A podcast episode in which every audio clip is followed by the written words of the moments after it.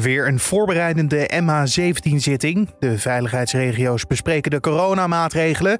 En Zuid-Korea worstelt sinds eind vorig jaar met een derde coronagolf. Ondanks de voor hun relatief hoge aantal besmettingen bleef een lockdown uit. Het Aziatische land werd deze pandemie constant geprezen om hoe zij omgingen met de crisis en hoe ze grote uitbraken wisten te voorkomen. Wat is er nu aan de hand en wat kunnen we van ze leren? Dit wordt het nieuws. Want het is een probleem dat door wetenschappers moet worden opgelost. En de politiek volgt. En die ruimt eigenlijk de scherven op die noodzakelijkerwijs ontstaan omdat er akelige maatregelen moeten worden genomen. Kijk, dat is wel iets waar we denk ik van kunnen leren. Omdat bij ons dat loopt nog wel eens door elkaar. We weten nog niet of, of de, de kar het paard trekt of andersom. Korea-deskundige Remco Breuker van de Universiteit van Leiden was dat. En hij kan ons straks bijpraten over de situatie in Zuid-Korea. Maar eerst kijken we kort naar het belangrijkste nieuws van nu. Mijn naam is Carne van der Brink. Ik hoop dat je een heel fijn weekend hebt gehad en dat je er weer klaar voor bent. Want de nieuwe week begint weer. Het is maandag 1 februari. Als de besmettingscijfers de komende anderhalf week niet weer gaan stijgen, zal de avondklok zoals gepland op 10 februari aflopen. Dat melden Haagse bronnen. De maatregel loopt 10 februari automatisch af. Van verlenging zou alleen sprake zijn als de Kamer daar opnieuw mee instemt. Het effect van een maatregel op de besmettingscijfers kan pas na een week of twee weken goed worden bepaald. Maar als de besmettingscijfers blijven dalen, zoals de afgelopen dagen het geval was, zal politiek draagvlak voor verlenging van de avondklok waarschijnlijk moeilijk te vinden zijn. Het kabinet vergadert dinsdag weer over de coronacrisis en dan wordt er naar verwachting een knoop doorgehakt over de avondklok. Het heropenen van het basisonderwijs op 8 februari levert volgens berekeningen een reële risico op voor een toename van ziekenhuisopnames. Zo schrijft demissionair minister Hugo de Jonge van Volksgezondheid in een Kamerbrief. Toch denkt hij dat de zorg deze druk aan kan. Hoe groot deze toename zal zijn, hangt volgens de minister vooral af van het nog onbekende effect dat het vaccineren heeft op de epidemie. Ook gaan een aantal aanvullende maatregelen in het onderwijs gelden. Zo moeten alle leerlingen in een klas vijf dagen in quarantaine als een klasgenoot besmet raakt. Bij leraren worden sneltest ingezet. En daarnaast worden schoolkinderen voortaan meegenomen in het bron- en contactonderzoek van de GGD. In het noorden en midden van Nederland is er kans op gladheid. Het KNMI heeft code oranje afgekondigd in de provincies Noord-Holland, Utrecht, Flevoland, Gelderland en Overijssel. Vanwege verraderlijke gladheid door ijzel. In Groningen, Friesland en Drenthe geldt code geel omdat plaatselijk kans is op gladheid door ijzel, ijsregen en of sneeuw. Volgens het KNMI verdwijnt de gladheid in de tweede helft van de ochtend weer, maar wees gewaarschuwd. Het leger van Myanmar heeft een staatsgreep gepleegd. De regeringsleider is in de nacht van zondag op maandag opgepakt door het leger. Ook andere prominente leden van de partij zijn gearresteerd. Volgens persbureau Reuters heeft het leger via een videoboodschap bekendgemaakt dat de macht is overgedragen aan de opperbevelhebber van de strijdkrachten. Ook is de noodtoestand uitgeroepen. De afgelopen dagen liep de spanning tussen de regering en het leger op in de nasleep van de verkiezingen in het land. Volgens het leger heeft er bij de verkiezingen fraude plaatsgevonden. Gisteren besloten ze in Zuid-Korea om de huidige coronamaatregelen te verlengen met twee weken. Dit valt dan samen met de nieuwjaarsfestiviteiten. Het zal een bittere pil geweest zijn, want in eerste instantie werd rekening gehouden met versoepelingen. Echter, nieuwe clusters met coronabesmettingen gooiden roet in het eten. Sinds eind vorig jaar worstelt het land al met een derde coronagolf. En hoeveel zorgen zijn er dan op dit moment?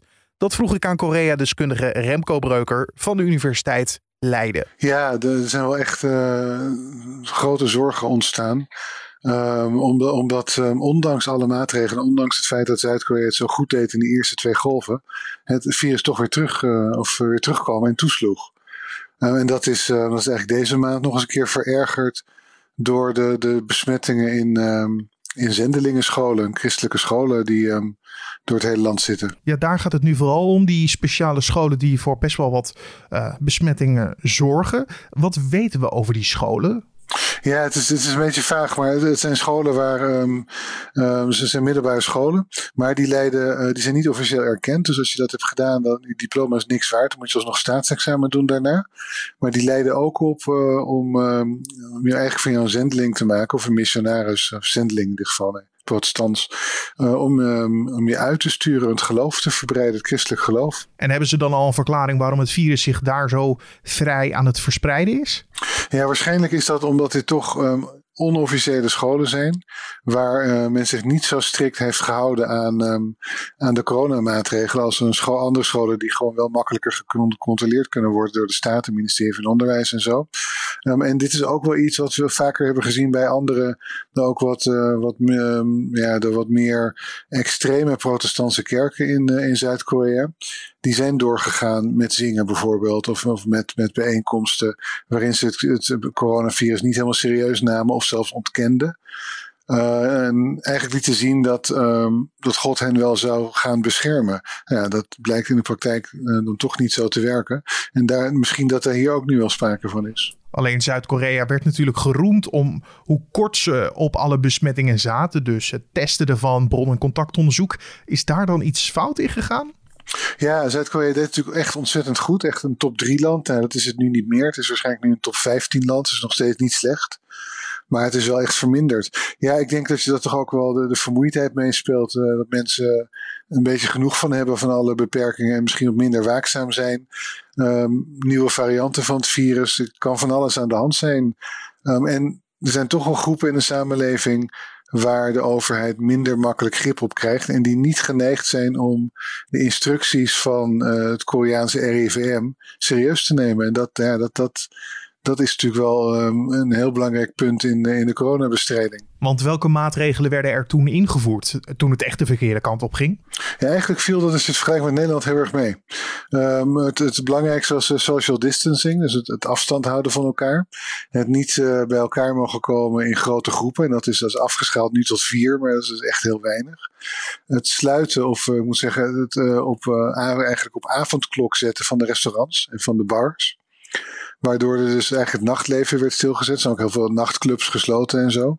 Uh, dat soort dingen zijn er, hebben wel plaatsgevonden. Er is geen lockdown geweest nog, vooralsnog. Want denk je dat een lockdown nooit is overwogen? Of moet ik het anders zien? Nee, het is, het, ik, denk, uh, ik denk dat ze dat wel zeker hebben overwogen. Maar het, het, is niet makkelijk. Want tegenstelling tot wat je hoort, zijn Zuid-Koreanen allesbehalve volgzaam. En als zij vinden dat de overheid er een potje van maakt, dan zal die overheid dat weten. Dus als je een lockdown invoert die niet breed wordt gedragen door de samenleving, ja, dan kan je het wel vergeten. En ik denk dat een lockdown niet breed gedragen zal worden. En dat de overheid dat juist heeft ingeschat. En daarbij komt natuurlijk ook gewoon de, de, sociale effecten, de economische effecten. Ja, daar is ook goed rekening mee gehouden. En een lockdown is natuurlijk een, een, een paardenmiddel. Dat je alleen maar gebruikt als het op een andere manier niet lukt. En Zuid-Korea heeft heel erg ingezet op het, op het testen op het contactonderzoek, op het ontsmetten telkens de hele dag door van, van plekken waar veel mensen zijn of waar uh, besmettingen zijn geconstateerd. Um, dus het is, een, uh, het is ook natuurlijk ingezet op, op echte quarantaine. Er wordt ook echt, echt gekeken of je het huis niet uitgaat door middel van apps.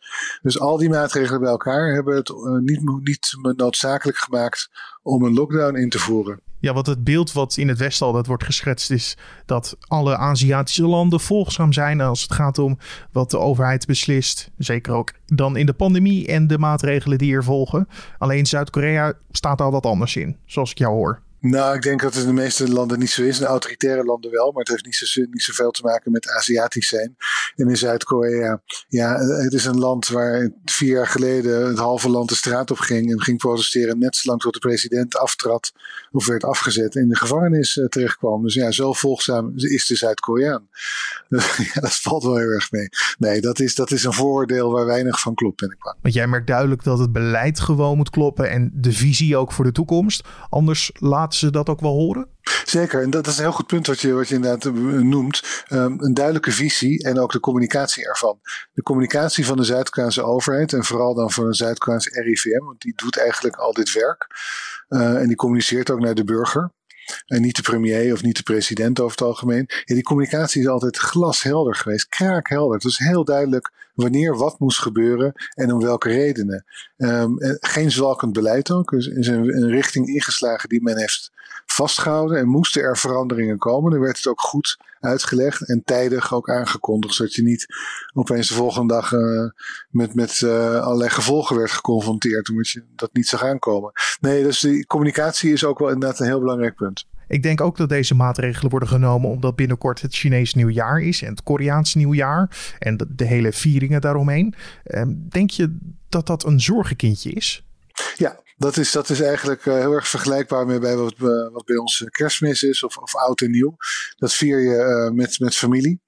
Ehm, ja, en met meer, en ook wel echt een uitgebreide familie, niet alleen het gezin, dus met meer dan, ehm, dan vier mensen. Ja, en dat kan u niet. En er was sprake van uh, of de overheid, dat de overheid dit zou, ja, die regel even zou laten varen. Maar ze vinden dat niet verantwoord, dus ze doen het niet. En dat zet toch wel een flinke streep door de, door de viering heen waarschijnlijk. Want door de maatregelen te verlengen, hopen ze dat mensen gewoon het thuis vieren en uh, dat ze het reizen ontmoedigen daardoor? Ja, klopt. En ondanks ze nu ook met zorgen zitten, er wordt altijd gezegd dat wij veel zouden kunnen leren van de aanpak van landen zoals Zuid-Korea. Klopt dat stigma nog steeds? En, en waar denk je dan aan waar we veel van zouden kunnen leren? Ja, nou, we kunnen inderdaad heel veel leren. Kijk, niet alles is zomaar toepasbaar op de Nederlandse samenleving. Het zit anders in elkaar. Mensen reageren ook niet altijd hetzelfde en andere in dezelfde situaties. Het virus kan zich ook anders verspreiden. Dat weet ik niet, ik ben geen viroloog. Maar als je kijkt bijvoorbeeld naar de, um, de communicatie hoe helder die is gedaan. Uh, de duidelijkheid wie uh, het heft in handen heeft, namelijk de wetenschap. Want het is een probleem dat door wetenschappers moet worden opgelost. En de politiek volgt. En die ruimt eigenlijk de scherven op die noodzakelijkerwijs ontstaan omdat er akelige maatregelen moeten worden genomen. Kijk, dat is wel iets waar we denk ik van kunnen leren, omdat bij ons dat loopt nog wel eens door elkaar. We weten nog niet of, of de, de kar het paard trekt of andersom. En, en dat, dat is in Zuid-Korea gewoon veel beter gedaan, veel duidelijker. Het, het testen, wat wij nu ook doen, daar is in Zuid-Korea vanaf het begin af aan mee begonnen. Uh, heel erg hard op ingezet. En dat heeft toch heel veel grote ellende voorkomen. Want de politiek in Nederland, ja, die maakt toch ook zijn eigen beslissingen uh, aan de hand van adviezen. Maar soms nemen ze adviezen niet volwaardig over. Is dat dan ondenkbaar in Zuid-Korea dat als een wetenschapper of een medisch expert meer komt, dat ze daar dan nog aan gaan tornen? Ja, dat lijkt wel het geval te zijn. Ik weet zeker dat er op de achtergrond ook uh, politieke overwegingen meespelen. Dat de politiek druk wordt uitgeoefend. Want mensen zijn mensen um, overal. Maar um, het systeem is toch wat robuuster in Zuid-Korea. Um, en en ja, de wetenschappers voelen zich denk ik ook wel gesteund door het publiek. Dat dat niet de bedoeling is. Dat, dat de politici hier toch echt moeten volgen. En dat de wetenschappers, de, de epidemiologen, de virologen. Um, en, en, al, en al die andere expertises die je nodig hebt om een pandemie in te dammen. Um, en te doen verdwijnen, ja, die, die moeten toch echt uh, hier vooraan staan. En dat, dat is wel echt het geval. En hoe ver zijn ze op dit moment met hun vaccinatieprogramma, wat bij ons gepaard gaat met wat hobbels? Ja, dat gaat nog volgens mij vrij langzaam. Ook omdat men toch wat meer eh, ruimte heeft uh, omdat de besmettingen natuurlijk heel erg meevallen. Kijk, als we het hebben over een derde golf in, in Zuid-Korea, dan hebben we het op een bevolking van 53 miljoen mensen. Um, over, over het hoogtepunt van duizend besmettingen per dag het hoogtepunt. Dus dat is echt een heel ander verhaal dan in Nederland. Um, en dus ook de vaccina het vaccinatieprogramma is bezig. Uh, maar het gaat, niet, het gaat niet razendsnel. En volgens mij is dat ook omdat er echt wordt ingezet nu op uh, de, de situatie stabiel houden. En dan, en, dan, ja, en dan vaccineren. En als dat in een hogere versnelling belandt, ja, dan denk ik dat werkelijk in drie dagen waarschijnlijk het hele land gevaccineerd zal zijn, Zuid-Korea kennende.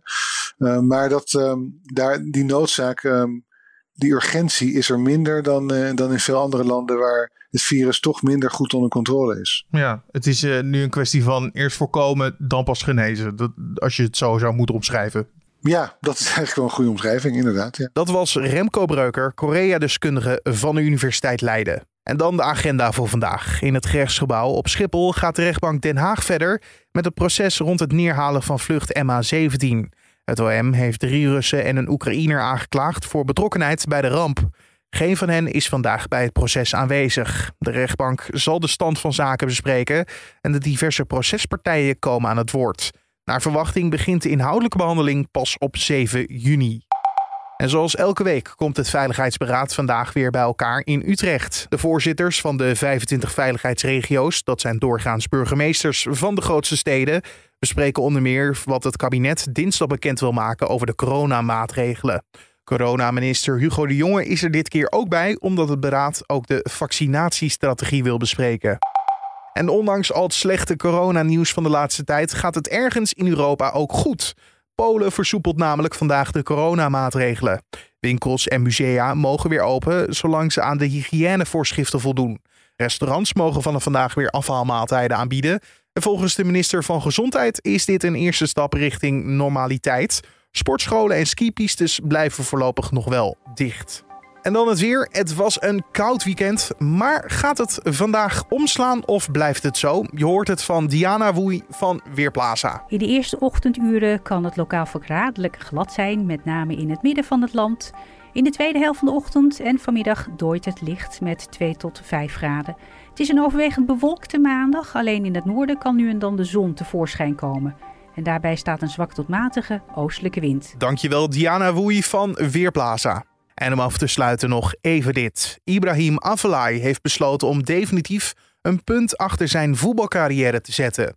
Zo maakte de 53-voudige Oranje International zondagavond bekend in Studio Voetbal. Ibrahim, je hebt ook transfernieuws. Ja, ik, ik stop ermee. Nou ja, het is uh, het moment, uh, dat weet je vroeg of laat komt dat. Ja, voor mij was het al uh, een behoorlijke tijd geleden dat ik al in mijn hoofd had van, ja, ik wist wat ik wou. En uh, ook vooral wat ik niet wou. En uiteindelijk heb ik uh, de beslissing genomen en ja, ik, ik heb er vrede mee. De 34-jarige Afellay zat zonder club sinds zijn contract bij PSV afgelopen zomer niet werd verlengd. De middenvelder hoopte nog op een lucratief buitenlands avontuur, maar hij heeft de knoop nu doorgehakt. Daarmee maakt Afellay een einde aan een ruim 16 jaar durende loopbaan. Hij veroverde met PSV vier landstitels en maakte een paar jaar later de toptransfer naar FC Barcelona. Buitenlandse avonturen werden alleen verpest door veel blessures. En tot zover de Dit wordt het nieuws podcast voor deze maandag 1 februari. Vanmiddag zijn we weer terug, maar niet helemaal zoals je gewend bent. Misschien heb je het vrijdag al gehoord in de openbare redactievergadering. We gaan een andere versie maken van de podcast in de middag. Een soort ja, uh, podcast uh, berichten deluxe. Uh, ja, ik kan er ook nog even niet een juiste naam voor geven. maar we praten hier gewoon bij over wat voor dag het is geweest. En dat doen we met een tal van bulletins en audiofragmenten. Dus die kan je vanmiddag gewoon in dezelfde feed vinden als deze. Of op de voorpagina van nu.nl. Mijn naam is Carne van der Brink. Heb je vragen, suggesties of feedback voor ons? Mail die dan lekker door naar podcast.nu.nl. Podcast.nu.nl of laat een recensie achter bij Apple Podcast. Ik wens je een hele mooie dag vandaag en tot de volgende.